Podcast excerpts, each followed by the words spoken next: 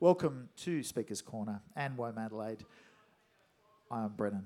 Thank you. Thank you. It'd be great if you guys Yeah, please come to the front. If you want to come to the front, that would be awesome. I think they want us to use microphones because the they're recording anyway, but So don't be shy. otherwise we wouldn't even need to use microphones. That's right. We'll just talk amongst ourselves. I had the pleasure on of uh, chatting late last year to Shirley Collins, the legendary UK folk singer, and this is a woman who had actually stopped singing, hadn't released an album for forty years, and she was concerned at the age of eighty of putting her voice to tape. She said, oh, I just sound like an old woman. But she remembered something. She travelled with Alan Lomax and she gathered folk tunes. And she suddenly realised that the, the, the voices, the voice that she'd be adding is the very voice that drew her to folk music, capturing these forgotten songs, hearing people in a natural setting, field recordings, I guess they're called. And it really represents an authentic voice in a sea of homogenisation. And I see this is an area that you're moving in, capturing those moments. Talk to me about how you see the music machine has just become something that's entirely out of control in the way it represents what we, we know as music. Yeah, I mean, I think that um it's a good example what you're using as far as the the age of the voice and the way people view aging, obviously, and and the fact that capitalism pushes forth youthfulness so much as as a, some sort of ideal, and in fact, when you talk about most musical traditions, there's a reverence for experience and for for a deepening of that and recorded music is beautiful. I'm not really anti anything. I love recorded music, but uh, the, I think we don't examine uh, often enough the good and bad of it, and and we have a lot of basic assumptions that we're awash in. Um, so much so that we've begun to impose them on other cultures, meaning non-English speaking cultures as well, and therefore, I mean, my book is called "How Music Dies." Music doesn't die, but it does stagnate, and we are in a very stagnant period relative to the explosive creativity of the, the mid 20th century that was largely created by recording. Um, but now we're kind of at the tail end of having just too much uh, past and too much that's fixed in place. And you see that the music my father listened to was radically different than the music his father listened to. His father hated the music he listened to.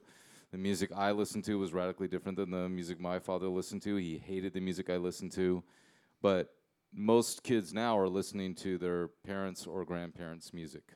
They're literally listening, in many cases, to the exact same things. So I think that's not a bad thing necessarily, but it's something that we, we should examine.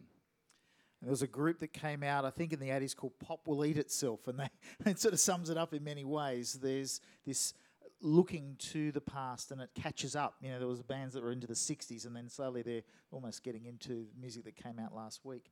I want to talk to you about music. I started by suggesting, perhaps it was rude of me, that you're a musical obsessive, but music's been a very, very big part of you from a very young age, hasn't it? Yeah, no, I don't think that's rude at all. I mean, I think I think um probably many of the people here at the festival are, are, you know, music is a huge part of their lives, and a lot of times what we're talking about are uh, issues of people just not caring enough about music, and I think that pop culture has contributed largely to that. That it's become muzak, it's become wallpaper, it's become background music, it's used to sell things. Um, and it's emptied of its meaning, which is already very empty, oftentimes to begin with, and very abstract. And I think that it's damaging to us culturally and intellectually when language is used so promiscuously, when words like love are thrown around and genius are thrown around. And, and I think the big lie of, of, of the commercial music industry is that um, they, that so many people have talent. It's this idea of heroic authorship and, and genius, and that some people are so good that we're supposed to spend the rest of our lives listening to just them and everything they release. And I think that's not true. And I, I, I feel that artists that have been around for more than one or two records should be held to a higher level, not a lower level of standards. You know, and instead, what you get is every time a classic artist releases a record, the whole machine kicks into place. They spend millions of dollars making a record, and we're told it's going to be the comeback record, and it's the comeback record over and over and over and over and over again, and it never is. Uh, a, a, you know a, a, reclaiming of their former greatness, and it, and it probably never will be, and it probably never should be. What they should do is they should just stop making records and let other people be heard. And so I think that's where the system begins to fail. Um, and and I believe those same people should you know, continue to make music and, and, and make it available for free because they don't need to make any more money and just put it up on their website. And if somebody's an obsessive and wants to, exhaustively to hear every take of everything they've ever done, the internet allows that. But, but in general, we need less, not more music. And this is an area I want to explore a little later, but certainly what you've just said makes absolute sense because what has happened now is we've just got more and more music coming out because we've got these people that won't go away, and we've got new people layering on top of that. To a, a it's exhausting. I, I, see the amount of releases that, that that come in each week, and I think back even 30 years ago, and you just see this wedge is growing wider and wider of this consumable product that people expect you to listen to, and you just can't. Yeah, I mean, it, it, the idea is that the more of it there is, the more diversity there'll be. But but there's a bit of a there's a bit of a contradiction there. It's it's uh, somewhat counterintuitive. But when you look at the early days of the internet, um, the late '90s, there were very few websites. But the likelihood that any two people in this room were looking at the same websites on the same day was very small. There might be an overlap of one or two now there's more websites than there's ever been, but almost everybody in this room is looking at a lot of the same websites every day. And the same thing has happened musically is that in a time where people could be listening to more voices than ever before, they're listening to fewer than ever before. And I'll give you an example of that. In, in America, um, they, uh, and this is a non commercial body, a huge national body, put out their top 100 albums of 2016 and number one was Beyonce, and number two was her sister. So, what are the odds that the two best records of the year were from the same family? Nothing against the family, nothing against either of them. Um, two sisters released by the Sony Corporation put out the best music of the entire year. And this is according to the people that are supposed to be providing a platform for non commercial music. That's scary. Your obsessiveness, if we would call it that, with music? Was it you wanted to play? Was it you were just keen to hear everything, or all of those things? Well, I mean, I think it's all of those things. Uh, the it's you know, music. I think in many cases will choose someone or art or or other occupations uh, rather than you choosing it, and um, it was just something I wanted to be part of. But I from the very beginning, I was never concerned about authorship. I was concerned about contribution uh, because I think that as a producer, the role is to be invisible to the process. Um, it's not the only way to do it, but it's the way that I like to do it. And the reality is, is that I am invisible, and I will be invisible, and I'll be forgotten anyway by the two people that know who I am to begin with. So why would I care?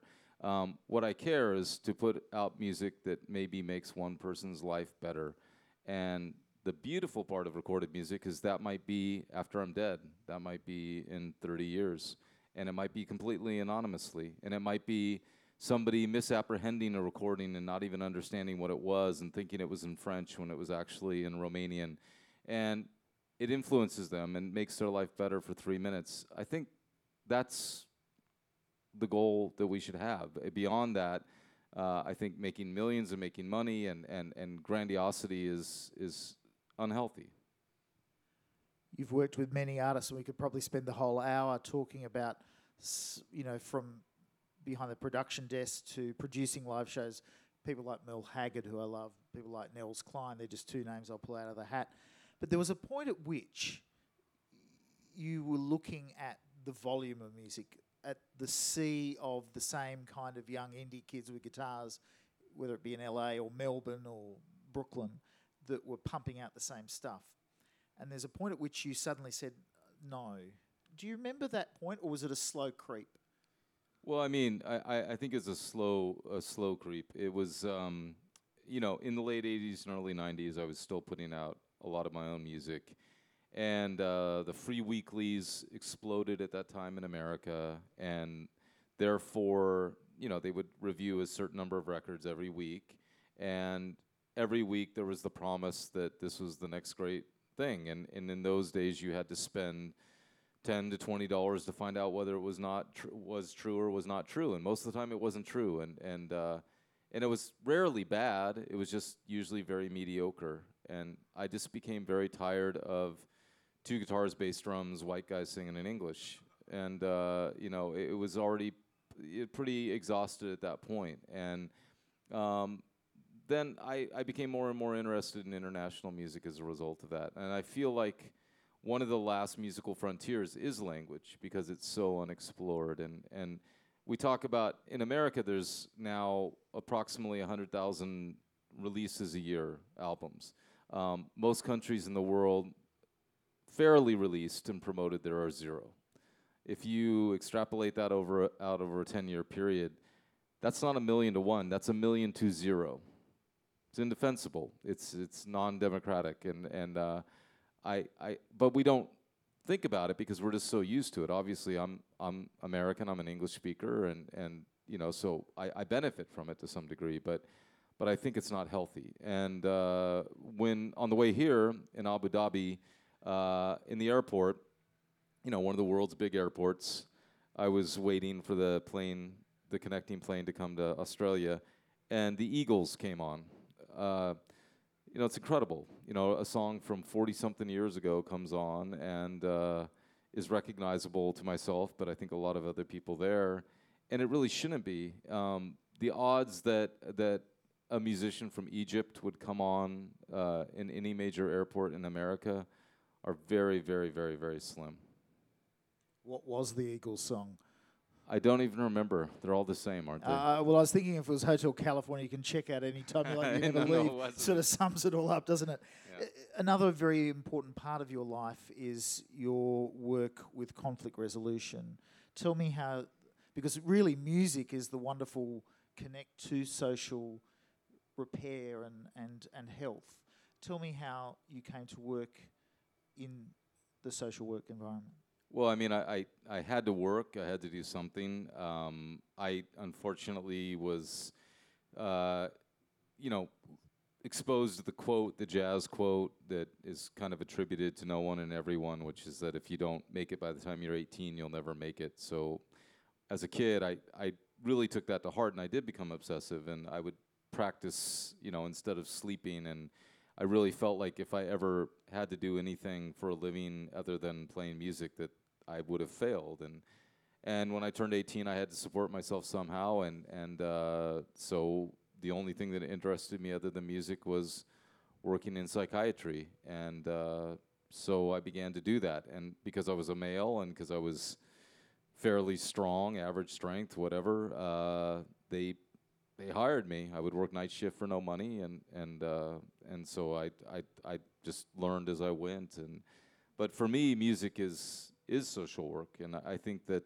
you know you look at someone like Michael Jackson, um, you know, huge impact. You know, maybe as big an impact as almost any politician. James Brown, you know, could be the correspondent to Malcolm X, and and and Michael Jackson could be the correspondent to Martin Luther King, so to speak, and on and on and on. So i I, I, believe it it does heal people. And, and when you listen to love songs and, and the, the theme of love songs usually it's about loss. There's very few songs that celebrate love. Um, and I think that that's pretty good evidence that people do seek it out as a, as a form of, of uh, catharsis and a form of healing. Did you experience in your work how music soothed or helped people that were dealing with difficulties? Well, yeah. I mean, my own sister has Down syndrome, and uh, I can tell you that that if you want to see the best dancers in the world, meaning the most free and creative, you don't go to Cuba or Africa. Go to a rec center uh, on a Friday night when there's a dance with uh, people that are quote unquote disabled, and they are, in general, in my experience, which is my whole life, as free as anybody I've ever seen. Um, and one of the best songs I've ever heard written was written by a guy that was in Oakland, a war veteran. Uh, that was a really good artist, sketch artist, um, quite violent and quite psychotic, but he wrote one of the most beautiful songs I've ever heard called Water, which is kind of ironic because it's raining right now, but.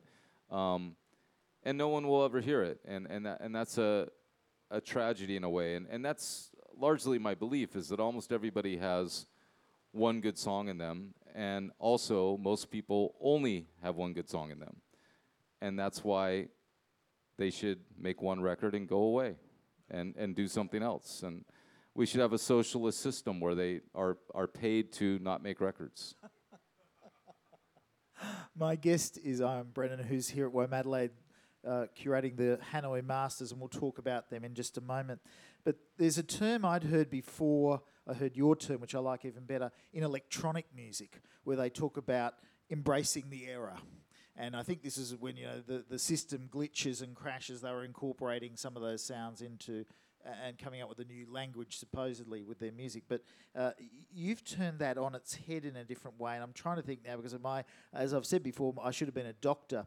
Uh, you've said turn up the, what was it you said? Turn up the mistakes. Turn up the mistakes. Yeah, Thank yeah, you. yeah. Turn up the mistakes. Tell me the importance of turning up the mistakes. Well, I mean, I think that uh, you you people in general we it's hard to know ourselves, and the things that people disown are often their greatest strengths.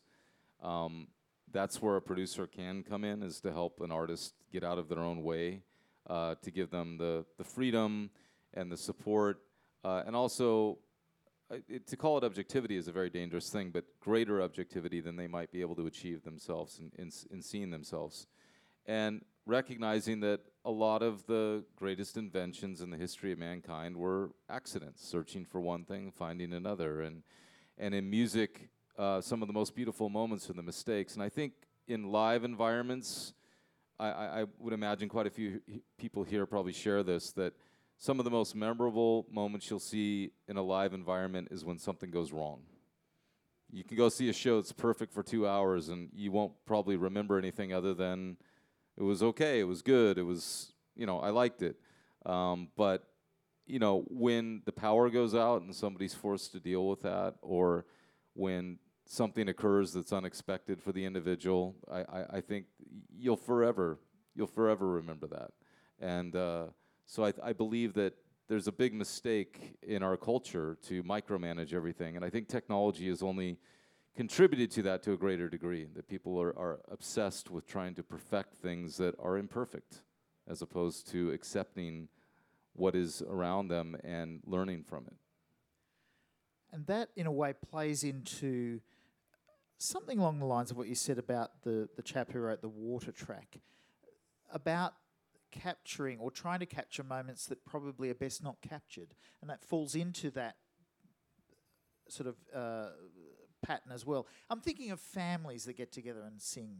I'm thinking of capturing moments. And, and, and you would imagine the Malawi Mouse Boys who had no electricity, who had no TV. They just sat around and performed. They sang, and each performance was a unique event. So it's hard to then try and, in the process you've been doing, to capture those moments and, and, and, and create something that is honest and true. How do you do that? Well, I don't know. I mean, I, I think y- you you just trust the process enough that you are willing to compromise and willing to improvise and and and to not have a plan A and a plan B and be willing to immediately forfeit them and know that uh, the best stuff will always come when it's not supposed to. So I learned a long time ago to never tear down the equipment because musicians will play their best music when the recording's over. Um, because that's when they're no longer inhibited. And to try to get them to record that stuff is always hard. It's always they'll always say, "Oh, uh, what's that? Oh, uh, it's just something I was just messing around." What's that? Oh, it's the first song I wrote. It's nothing. What's that? Oh, it's just you know some song my mother used to sing me. It's like that is a thousand times better than anything we've been doing for the last week, and it it, it and it gets lost usually. and so, um, you know, I, I I think if you can get people to trust enough to experiment, not in an experimental way, but just to try things that don't have to work and be willing to fail, good things can come from that. Bad things can come from it too, but bad things will come anyway. Tell me, and I like that you used the term international music earlier because I find the terminology of world music one that is a little hard for me to, to come to terms with. I like the, the, the, the use of international music. Tell me how it was you decided to pursue that. What was the first project you worked on in the international realm? Yeah, I mean, international music. I've been in the live environment working on it since the with it since the '90s, doing shows that were trying to be reviews where people would not play full sets and, and where the music would be continuous and, and, and having as much diversity as possible musically and otherwise. Um, but the first major recording was uh, in Rwanda. Uh, my wife is Italian Rwandan, and we went back with her mother. Uh, Delli does all the. My wife does all the videos and all the photos for the projects, which are probably as important, if not more important, than the music in the modern era. And they're in the book, a lot of the photos. And um, we went there and we wanted to record music from Rwanda, and, and we were issued a challenge uh, inadvertently by a world music expert, a term I don't like either, who was really adamant that that people in Rwanda were not good musicians, and even worse, he said they were good dancers but not good musicians. I mean, just incredibly, you know, I mean, wrong and so on so many levels what he was saying, and uh, we fortunately went there and, and, and it took quite some time, but we met the good ones. And, and I believe that Adrien Kazigira from the good ones is probably one of the best post Dylan roots writers in the world.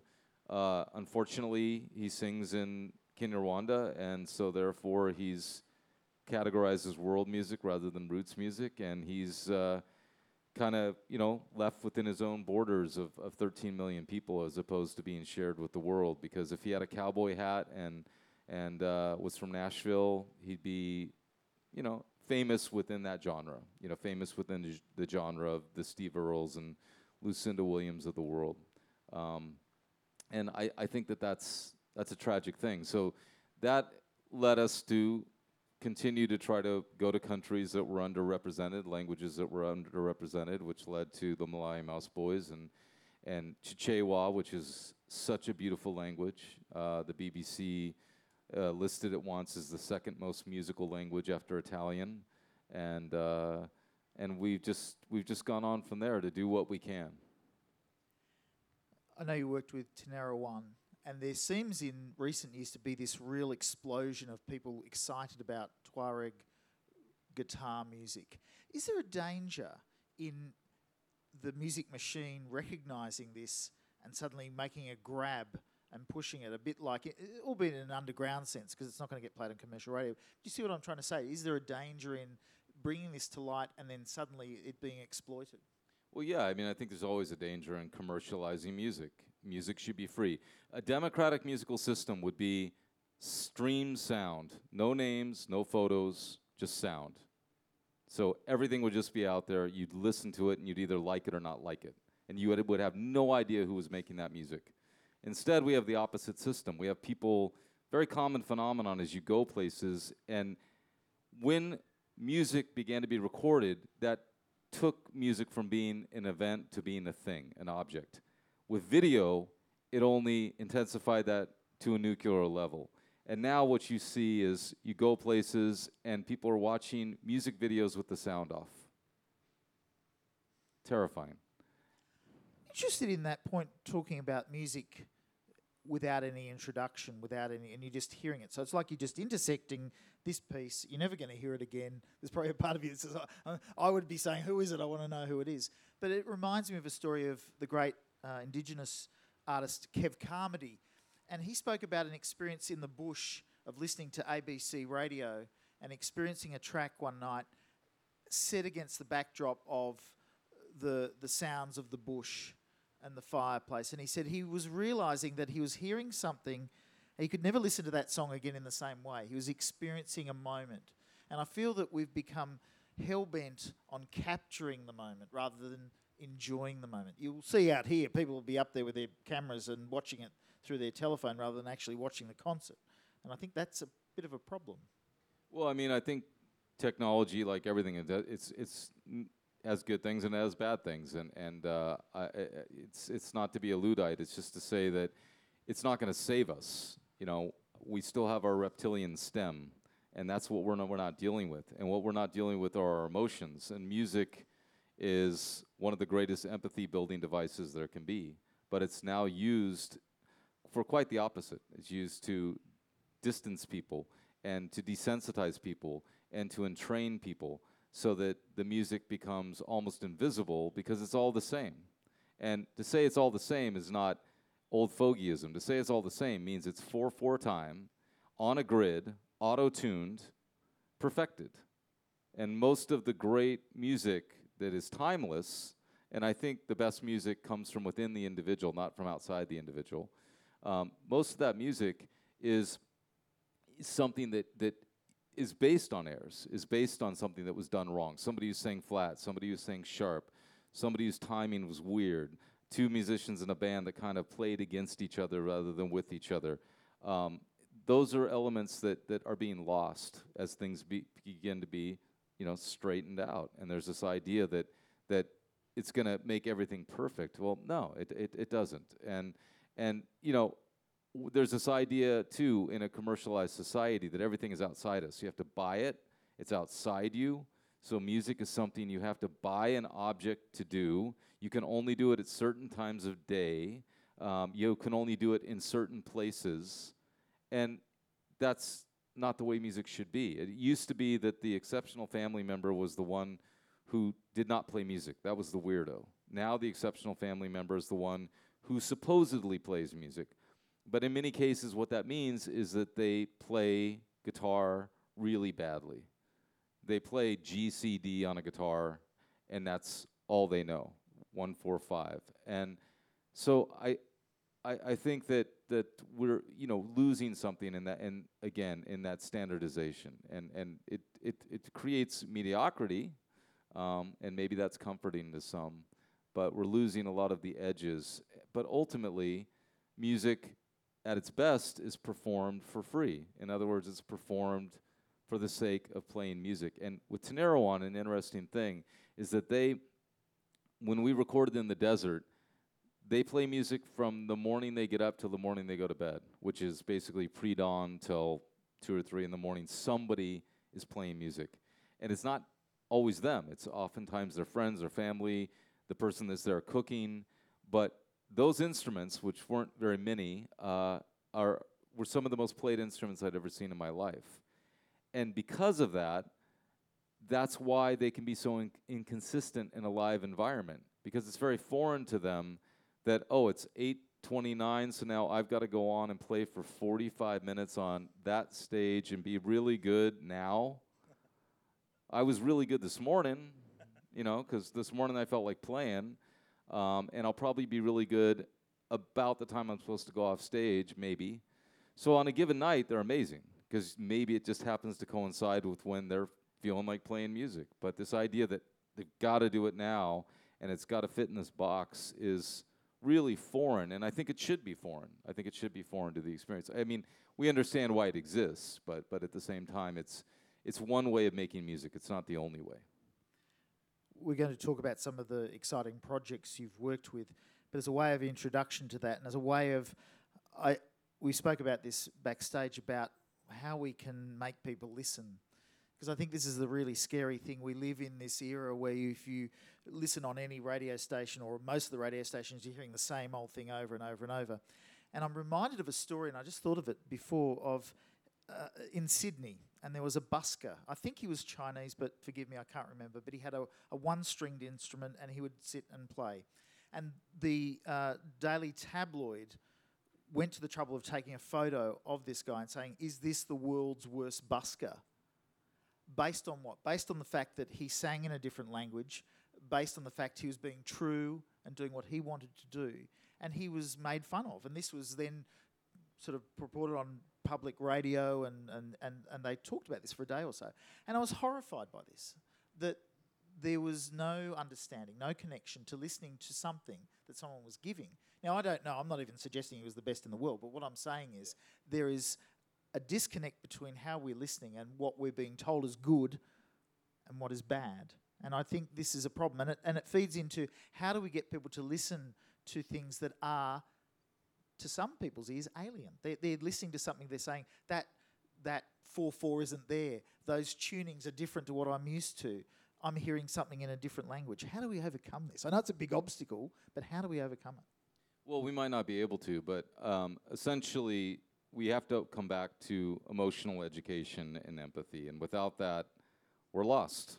And we are kind of lost uh, as a civilization because of the emphasis on, on intellectuality and, and, and, and not people knowing themselves and, and not really being able to describe what they feel and not being feeling that they are able to talk about what they feel without shame and shame of shame, obviously and music, you know, eh, hopefully would, would help people in that process. But we know that there's a favoritism that goes on, and, and it's artificial. All of it's artificial. And again, the, the big dirty secret of the music industry is that there's a lot more talented people than they want to let you believe. And so, um, the, you know, you'll hear people say, well, Cuba is a more musical country, or, or, or Brazil, or or Pakistan or Mali. Bullshit.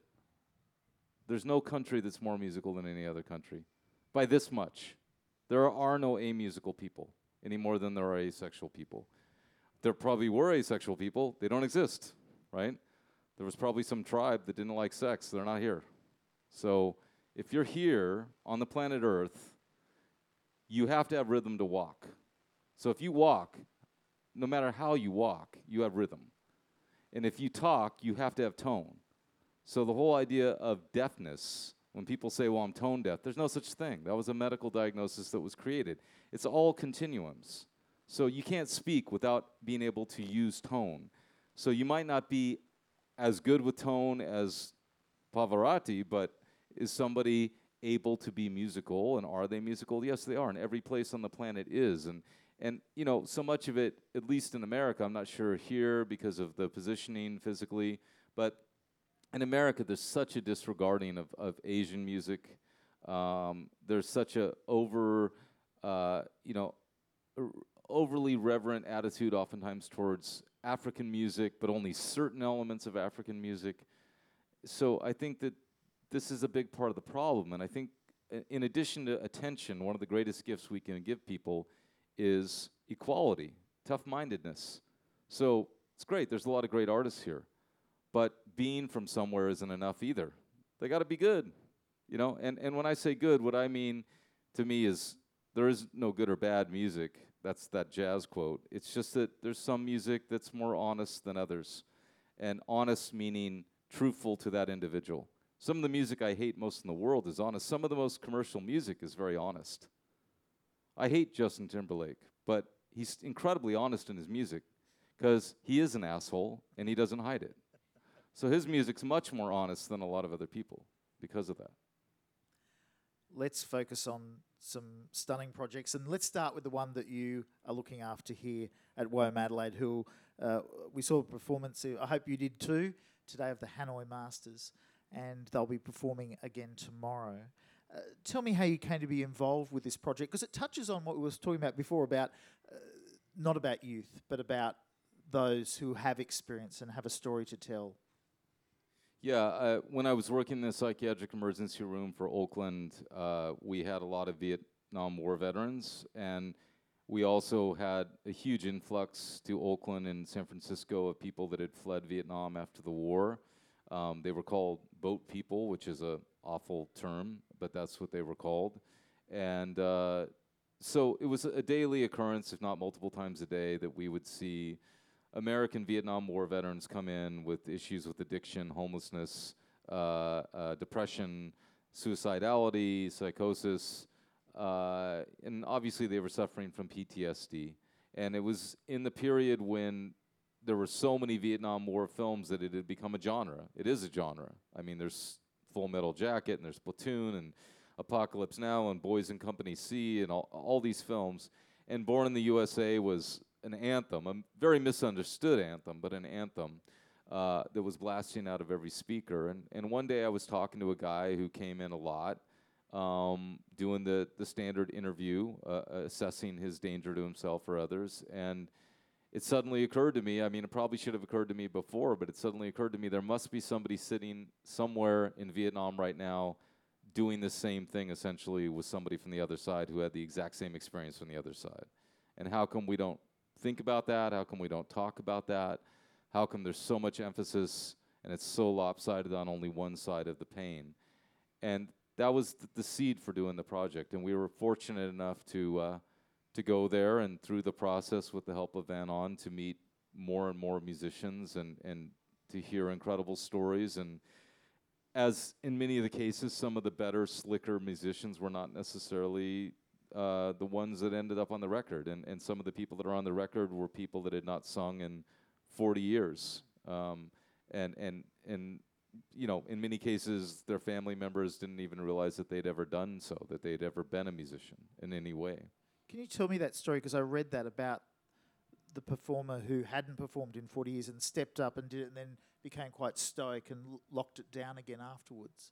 Yeah, there's there's a vocal performance on the record, um, "A Road to Home," where a, a woman who had been made the the village leader in the north in her village uh, when she was 19 years old, which meant they gave her an AK-14 and said, "Do do this, handle it. It's it's your village." And and fortunately for her, she didn't have to do a lot in her particular village, but she was given this responsibility to defend her village without any training other than here's an automatic weapon, you protect the village.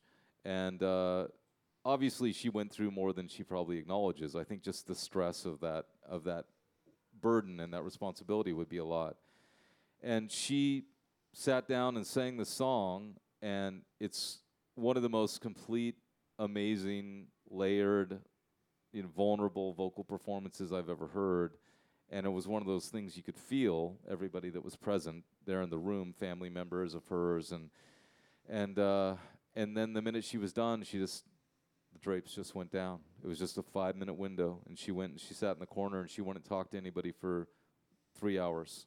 She was reading a newspaper, looking extremely angry. I'm sure what she was feeling was much more complex than that, but that was what what she'd put up afterwards. But there was this five minute window where she had not sang in 40 years, where it's one of the most beautiful vocal performances I've ever heard, and one that transcends language because you don't need to know what she's singing about to understand the depth of it. I think. And, and this touches on the whole listening with empathetic ears to, to experience. You don't need to know the language. And I think you've mentioned once before, I heard you say something along the lines of you don't know half the words to fav- your favourite English song. So, you know, we don't often take on board lyrics. And so it's about listening to that experience and, and, and, and feeling it. And, and certainly in the recordings of the Hanoi Masters, you can feel that grief, that loss that is trapped within those songs. Yeah, people love to say, well, it, it's hard. Like whenever it's something that, that requires effort, you know, in relationships, uh, they'll talk about it's hard. When, when, when somebody is depressed, they'll say, I don't know. I don't know means they don't want to talk about their feelings. It do- doesn't mean that they don't know what they feel. It means they don't want to know what they feel. And so what we get so often is, you know, a, a situation where somebody's singing and and you, you know you you have this sense of, of of what's being felt even if you don't know the words. And the thing is is that again as you said in english most of the time people don't know or they may have misinterpreted what the words are anyway. And even their favorite song most people can maybe sing you the first verse oftentimes only the first line. Usually they can do the first verse the chorus and then the first line of the second verse and then they start going into you know nonsense, you know, because they don't know what the rest of the song is, and then they'll pick up a word here or there.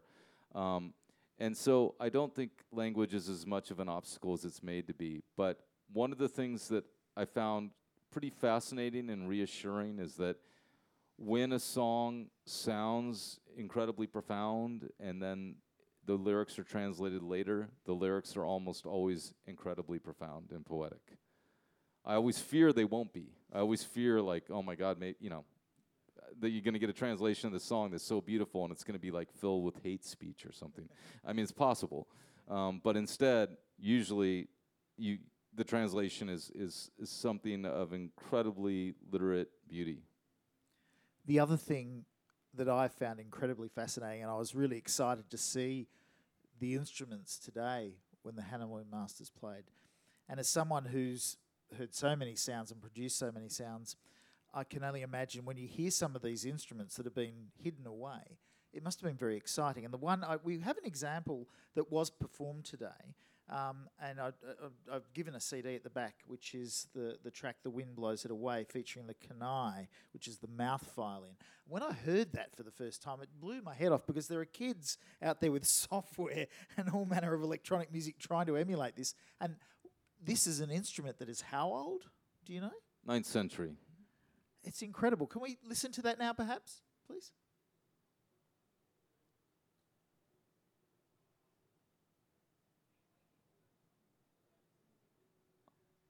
It's going to take a second? Okay. That's okay. Whenever it comes on. It's worth it. Yeah. Yeah, this instrument, the kanai, uh, kanai we, we, when we heard that, we knew that it was so futuristic yet so ancient at the same time. And similarly, the monochord that they also use is a whammy bar, and that, mm. that, that dates back to around the same time. And it's incredible, you know, when you think about the fact that Eddie Van Halen and all the hair metal people and all the surf guitarists in California were, were beat to the punch by over a thousand years uh, by a culture that is disregarded or not regarded as musical by most people in the Western world, most people in California. Makes it all the more amazing. How are you looking? Yeah, that's okay. That's okay. Well, we can sort of describe it. it it's it's slightly vocoder-ish in sound because the, the voice is being channeled through yeah. the string, which is held in the mouth, which is attached. Uh, the one thing I wanted to know is the the the variation. Is that through the playing, or is the vocalist also sort of uh, yeah mouth formation, yeah. Uh, the bowing uh, as well, and the and the head acts as the resonator. So the mm. skull is actually the the soundboard in the same way that the, the body of the guitar would be the soundboard. Yeah, just I- incredible sound, and, and again to see you, you brought up the whammy bar, which I was watching today, and that was that. If you were there, the moment when uh, the the crowd was split in two and were asked to sing the line, and just to watch it was just absolutely magic. Um, the uh, some of the other projects I'm looking at the time, and I'm sure there might be some people who might like to ask some questions. Now I'm going to struggle with this name, and do forgive me, but last year an album came out that absolutely blew me away, and that was Sainkho Namtchylak. I've uh, said yeah, it wrong. Sainkho Namtchylak. Yeah. Tell me about how you're involved in this project. This is a vocalist that has a five octave range, and there's some incredible loops and sounds that have incorporated into this project. You're going to explain it better than I, but it's certainly a, an amazing listen.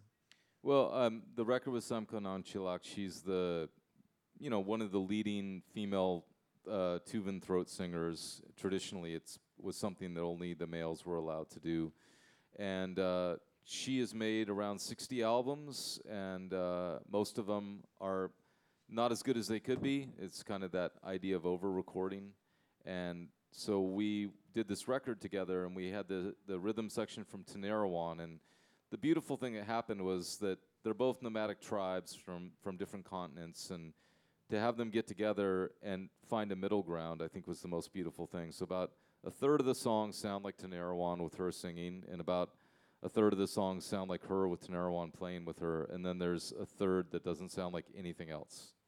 And that's what you hope for. And in general, I don't believe in hyphenation and mashups. I believe there's far too much of that. I believe that after the incredibly ex- explosive creativity of the mid 20th century, uh, from the 80s onward, we haven't had really new musical forms. We've had hyphenated forms. And when I was in San Francisco as a teenager and growing up, that was the thing: is that bands they they they weren't that creative, so they just had to, in a very consumeristic way, take different elements and put them together, and that's that was their form of creativity. It was like shopping. So they'd be like, "We're a thrash, surf, soul, rap band." You know, it's like, well, that That's that's combinatory creativity. That's exactly what toddlers do. They take peas and mashed potatoes and they put them together, and that's creativity. Creativity is beautiful, but creativity is not necessarily art. And so I think the idea of just because you put two different cultures together that that's going to result in something good is not always going to be the case. But in the case with Sainkho, it, it, it was, and and and she's another one where as a traditionally experimental person had become very standardized about how she approached experimentation. And so to free her from the standardization of experimentation to actually truly experiment was a beautiful thing to see because if you unleash somebody with that kind of voice, with that kind of creativity, with a five octave voice, they can potentially do things that, that not everybody could. And you recorded that incredibly quickly, didn't you? It was something like five and a half hours. You that that came together. Yeah, we did a double album in five and a half hours at a very fancy studio in France that's owned by a German engineer. Um, and uh, this is a guy who normally spends more than that to get the sound of a hi hat. And so we opened up the doors, which flipped him out because he'd spent huge amounts of money to isolate sound, and we opened up the doors to let the sound from the outside in. And that angered him. And then um, when he came the next day, he said, "So, how'd it go?" And I said, "Yeah, went good." And what happened? You know, he he wants these things to be a disaster, and it's like, well, we recorded, you know, two albums worth of music in five and a half hours, and you know, it was. Uh, I, I was very hard on his German mind. Nothing against Germany, but That's a wonderful thing, isn't it? When you see someone like that that has these expectations and, and works to a certain standard. Would, uh, I mean, I've heard many people say, like uh, today I spoke to Bebel Gilberto and she said that she recorded an album and it, it, it, it was too short a time and that for her was a three month period. That's not a criticism. I've heard of Joe Henry uh, say that if something's not locked in the bag after six days, it's not worth it. So uh, when someone comes in with that idea and you've knocked out a double album in five and a half hours, I think that's fantastic. Um, so that's a studio environment. You sort of took it apart a bit by opening the doors up. Talk about going and recording in the the context of someone's home. So the the Malawi Mouse Boys, you went to them with equipment and record. Was that difficult to get them? You, you've spoken before about leaving the recorder rolling, but was that a hard thing to capture the essence of their sound?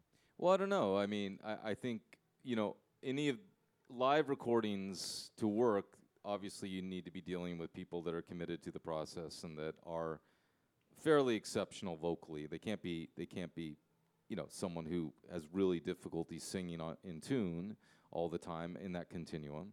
Uh, but I prefer to record outdoors. I prefer to record without overdubs.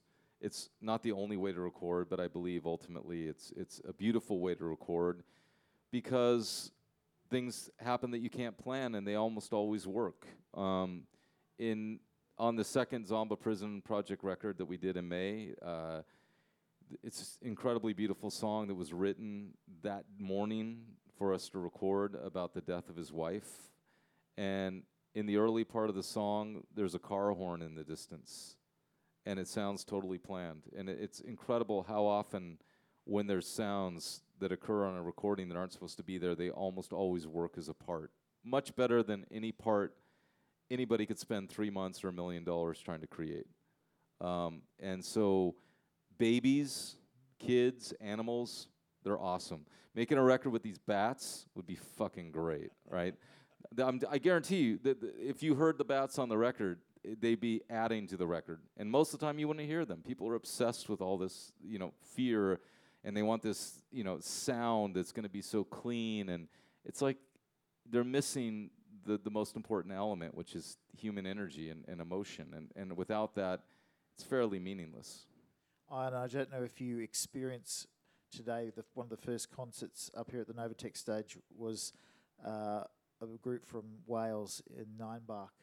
And the uh, Flying Foxes were up there and they just started to, to react to the first sounds of the day. And it was hypnotic to hear the interaction and, and what you're saying is absolutely true. I was sitting there thinking, I wish someone, and I hope someone did record it, but I'm sure they'll try and filter it out, which is a terrible yeah, thing. Exactly. Yeah, yeah. They'd probably not like it. Uh, I'm looking at the old clock on the wall, and I'm, I'm going to give you an opportunity to talk in just a moment. Um, I guess two questions. One is, of, and there's many other projects that we haven't mentioned, but is there one you'd like to talk about that was important to you that we haven't mentioned so far? Oh, I don't know. I mean, I, t- for me, I, most of them hold a special place in my heart. I, I just feel that music should be done for its own intrinsic value, and if it's done for those reasons, then then it's can never fail.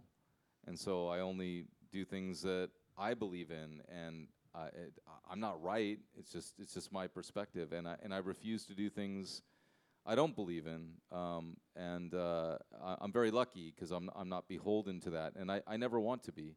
Uh, I don't have any real material goals, and I just love music, and I think if you put love first, you can rarely go wrong. So if you love music and you love the people you're working with, and you want to achieve intimacy with them through music, that it can lead to beautiful things. Has there been an example, and I don't expect you to, to say what it would be, but I'm just wondering uh, have there been examples that have just been too hard to process that you've wanted to commit to recording, but it just hasn't connected? Well, yeah, I mean, I think you have to, if you're going to record anything, you have to record it with a willingness to do nothing with it. And that's the problem with the commercial system is, you know, it's decided in advance. We're going to spend three months, we're going to spend this amount of money to put out a record. It's like, well, no, do a record and then put it out if it should be put out. And if it shouldn't be put out, don't put it out. And, and, and so, you know, I, I, there's a lot of stuff I refuse to put out. And that, that's the, that's where you know sometimes archivists and, and, and that school of thought is very different than my own is that is that I don't feel like everything needs to be documented and and the whole idea of you know people trying to figure out influence you can't figure out influence like it's it's all mythology it's it's it's it's all soft science the best music comes from inside the individual and, and what that means is is that I can go back reverse engineering do everything Miles Davis ever did in his lifetime, or try to, listen to everything he ever listened to in his lifetime, and I will never play like Miles Davis. But that doesn't mean I can't be a musical person.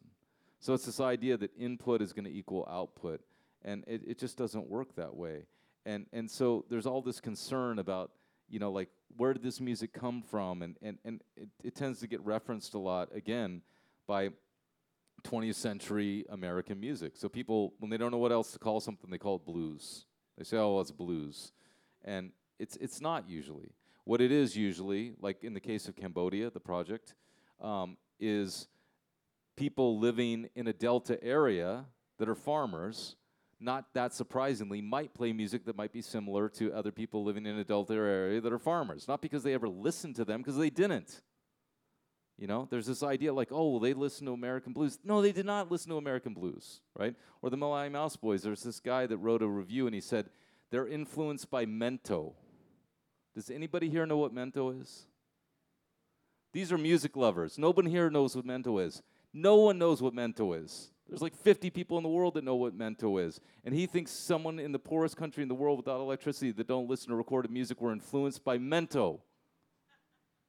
But it's just so much easier to believe that than to believe that, oh, no, these are guys that are farmers living in a very pre television manner without electricity, without running water, and that therefore the music might reference back to earlier eras in a parallel way or in an accidental fashion. I'll, a quick last question, and then I'll open it to the floor. I'm interested in the process of coming here to WOMADelaide, and uh, uh, uh, I've just thought of this question now, and I don't. I, I'm sure it won't sound rude, and I'm not meaning it in that way. But you've spoken about it being a ghost in the process, and you you're here with the Hanoi Masters, and you're hoping that they will, a bit like we spoke about Tinariwen, get up on a stage at a set time and just do it. How difficult is that then for you, as a producer, to be that? there to what what are you offering them in that moment to be able to be the best they can? Well, I mean, I I, I think that that you owe it to other people, uh, meaning the people that are here, the people that come, whether it's one person or whether it's a thousand people, to reward their attention. And I think to not do that is the ultimate arrogance. Um, so I'm not defending somebody who doesn't make that effort. Uh, I think ultimately people need to have integrity, and that is to, if they agree to do something, then do it.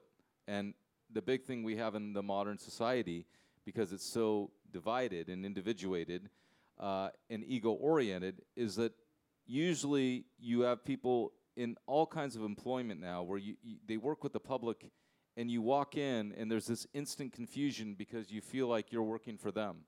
It's like, oh shit, I I thought you worked for me. You know, I'm I'm flying on your airline. Why are you talking to me like it's confusing? Because their ego is more important to them than anything else. And and so what they want is they basically want to pay be paid to provide services for another individual and to put that person's needs ahead of their own, but they don't do that. They want to be paid to do that and not do it at the same time. And I think that that's a big problem in our society. And I think as performers, it's the same way. If you don't want to perform, then don't perform. And if you do want to perform, then give 100%. If there's one person there, if there's a thousand people there, out of respect to those individuals for their time and their attention, because attention is something that people have always been starved for, but now more than ever. I mean, people's attention is so fractured and, and, and, and so stolen away by devices and, and, and not living in the moment um, that I think it's important that we don't ignore that and don't ignore each other. I'm looking at the clock and I'm aware that there's probably only room for one question. I'm assuming that your book is here, How Music Dies or Lives, is available if Yeah, anyone yeah. would like to come and Yeah, have it autographed. And so perhaps you can ask uh, uh, questions by coming to the front and speaking to Ian, if that's okay. Yeah, that'd be great. Yeah. Ian, thank you so much for your time. Really fascinated with your process and the way you've shone a light on some really amazing music. And Oh, well, I'm thank you. looking forward to future projects that you'll be working on. Is there something ready to come soon? Uh, yeah, no, I mean, I, I mean, hope there'll- hopefully there'll be more. I don't know, but uh, as long as there's things that are inspiring. But we do have a really amazing project coming out um, in in June. Uh, the Tanzania Albinism Collective, which is a record with uh, 100% non-musicians, meaning people that had not played music before. And what we didn't know about that population was not only had they been persecuted so badly, but they had been forbidden to sing even in church in most cases. So to go from that to what we experienced with them musically, uh, that for me is my personal taste is one of the best records musically I've ever worked on.